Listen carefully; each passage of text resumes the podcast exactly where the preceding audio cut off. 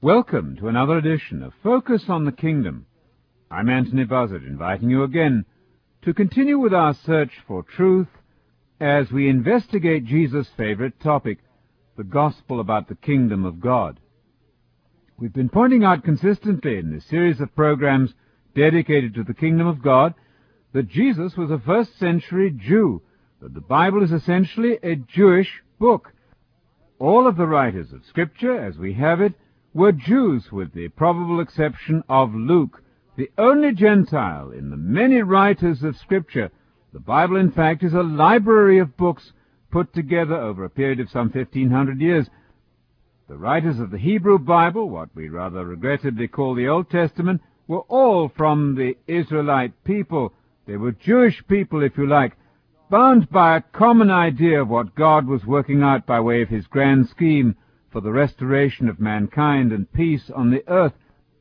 The eight New Testament writers, those who put together that little library of books we call the New Testament, which is simply a development and climax of the Old Testament, the Hebrew Bible, those eight writers of the New Testament were all Jews with the probable exception of Luke. And Luke was as Jewish orientated as any of them. He loved the Jewish people. He loved the Jewish revelation contained in the books of the Hebrew Bible, which was incidentally also the Bible on which Jesus was trained and reared. It's essential if we're to understand Jesus and to make a relationship with him on the basis of a common mind, his spirit joining our spirit, it's essential that we think like Jesus. 1 Corinthians 6 and verse 17, Paul said that he who is joined to Christ is one spirit with him. And in 1 Corinthians 2 verse 16, Paul spoke of Christians enjoying the fact that they have the same mind as the Messiah.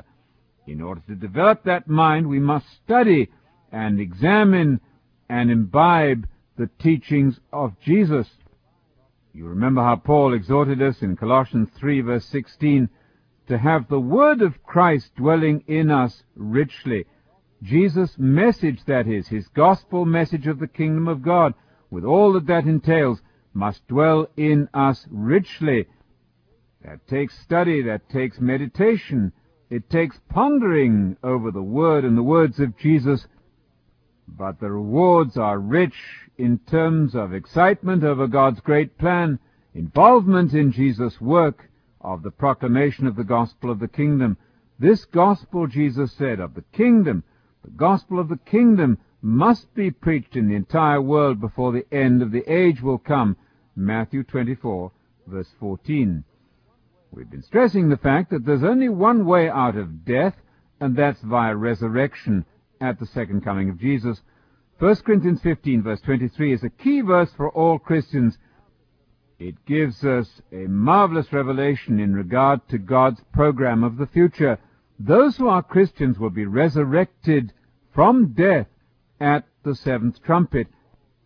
Those who belong to Christ, Paul said there, will be raised from death at Christ's future coming. 1 Corinthians 15, verse 23. Now, if it's true that when you die you sleep in the sleep of death until the resurrection, it must be clear that the only way that we can come actually into the presence of Jesus is at the resurrection to occur when he returns, and that's exactly what Paul said in 1 Thessalonians chapter 4.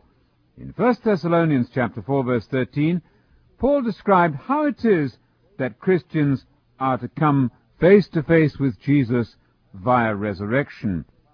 You notice that it's nothing to do with departing to be a disembodied soul at death that Paul describes here. He's describing the second coming of Jesus and how it is that we can be with the Lord only at that second coming and not before. In verse 13 of 1 Thessalonians 4, Paul said, We do not want you, brethren, to be uninformed or ignorant about those who are asleep. That's to say, the dead Christians those Christians who had fallen asleep in the sleep of death.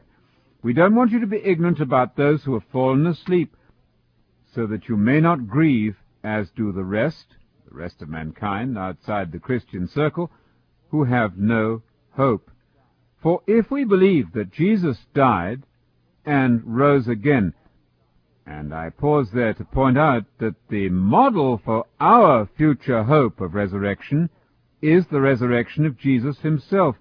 And so Paul says here, if we believe that Jesus died and rose again, you notice that Jesus died, went to Hades, the place of the dead, and then rose from death.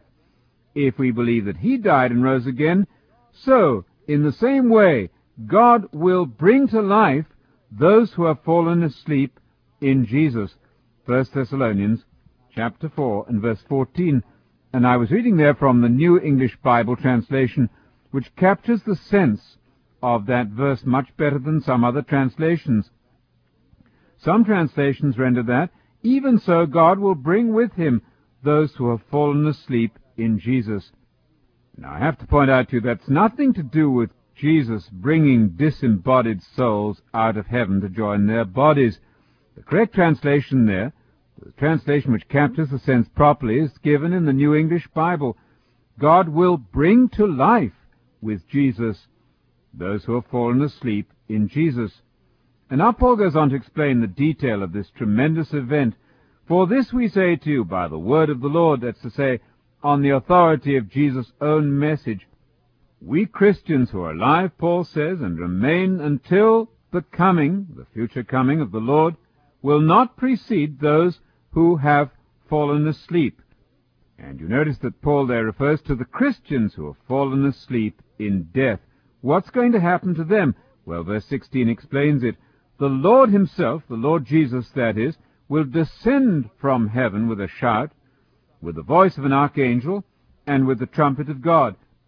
And then the dead in Christ shall rise first. You see there the exact parallel between the death and the resurrection of Jesus, referred to by Paul in verse 14, and the future rising from the dead of all the Christians. The dead in Christ shall rise first. Then we who are alive and surviving and remaining will be caught up together with them. That's to say, the Christians who will have risen from death at that same time will be caught up together with them in the clouds to meet the Lord in the air, and in this way we shall always be with the Lord. Notice carefully that Paul gave us the detail here of how it's possible to come to be with the Lord. In this way we shall come to be in the presence of Jesus. And how is that to be? Only via resurrection. And if you're surviving as a Christian when Christ returns, you'll be caught up to meet the Lord as he descends towards the earth. As with a famous visitor or guest, you go out to meet him. He's on his way to the earth. His feet will stand in that day on the Mount of Olives, Zechariah 14 verse 4 says. And so you see, Jesus is coming in the direction of the earth. The saints will be raised from death. The surviving Christians will be caught up together with him to meet Jesus as he comes towards the earth. They will join him and descend to the earth with him. Now, Jesus is coming back to stay. It's his second coming that Christians are looking forward to. Not a visit simply to whisk people away to heaven. That would be to keep Jesus off the earth, to keep him out of the kingdom that he's going to administer on the earth. Revelation 5 verse 10 says that the Christians are going to reign as kings with Christ, of course, on the earth. They're not going to be in heaven. And so to describe the second coming as a temporary visit by which Jesus whisks people off the earth to heaven is to make a considerable nonsense of the whole of that great event. Christianity, you see, is a faith which offers its followers positions of rulership with Messiah in the great messianic kingdom to be established and inaugurated by Jesus when he returns to this earth to take up his rightful position on the throne of David in Jerusalem. It is in this way, via resurrection only, that we can come into the presence of the Lord. That's what Paul clearly stated in 1 Thessalonians 4 verse 17. Now some have thought that a passage in John contradicts this plain teaching given by Paul in 1 Thessalonians 4. In John 14, Jesus said, Do not be afraid. You believe in God, believe also in me.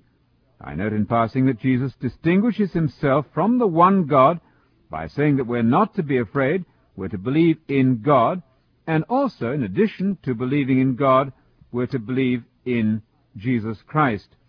In God's house there are many dwelling places. Jesus is going ahead to prepare a place for us. Now, some have thought that that must mean that we're to go to heaven. But you see, the Father's house is the temple. It's the temple in which Christians are going to dwell on the earth, in the temple, in the future kingdom.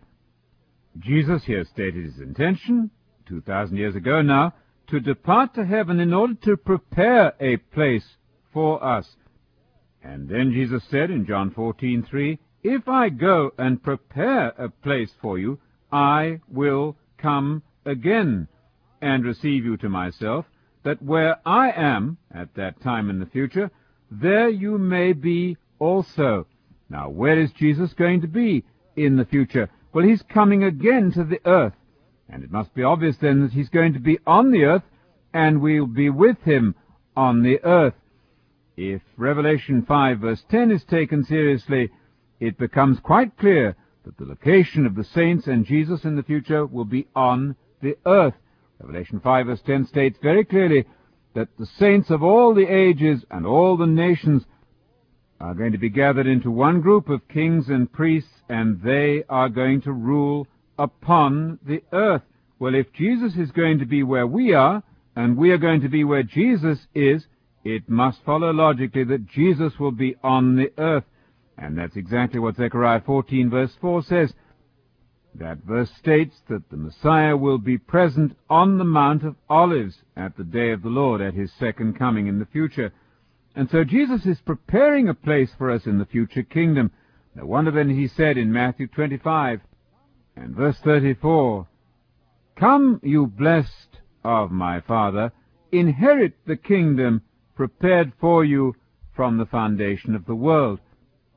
Now, Jesus, when he ascended to the right hand of the Father, is also involved in the preparation of places for the saints in the future kingdom of God on the earth.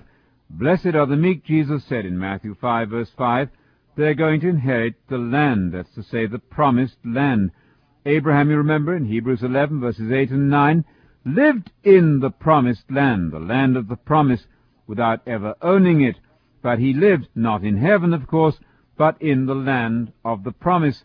And it's in the land of the promise, the promised land, that the kingdom of God will be established. Listen to these marvelous words in Zechariah chapter 2 verse 10. Sing for joy and be glad, O daughter of Zion. That's to say Jerusalem, geographical Jerusalem on this earth. Behold, I'm coming, and I will dwell in your midst, declares the Lord. And many nations will join themselves to the Lord in that day, and will become my people. Then I will dwell in your midst, and you will know that the Lord of hosts has sent me to you. And the Lord will possess Judah as his portion in the Holy Land, and will again choose Jerusalem.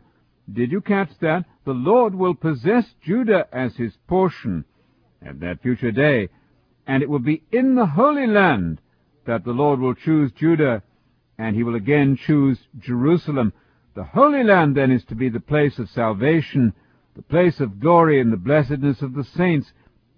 The saints will dwell indeed in the renewed land of Palestine with Jesus. We invite you to request from us our free book on the kingdom. Join us again for our continued discussion of Jesus' favorite topic, the gospel of the kingdom of God.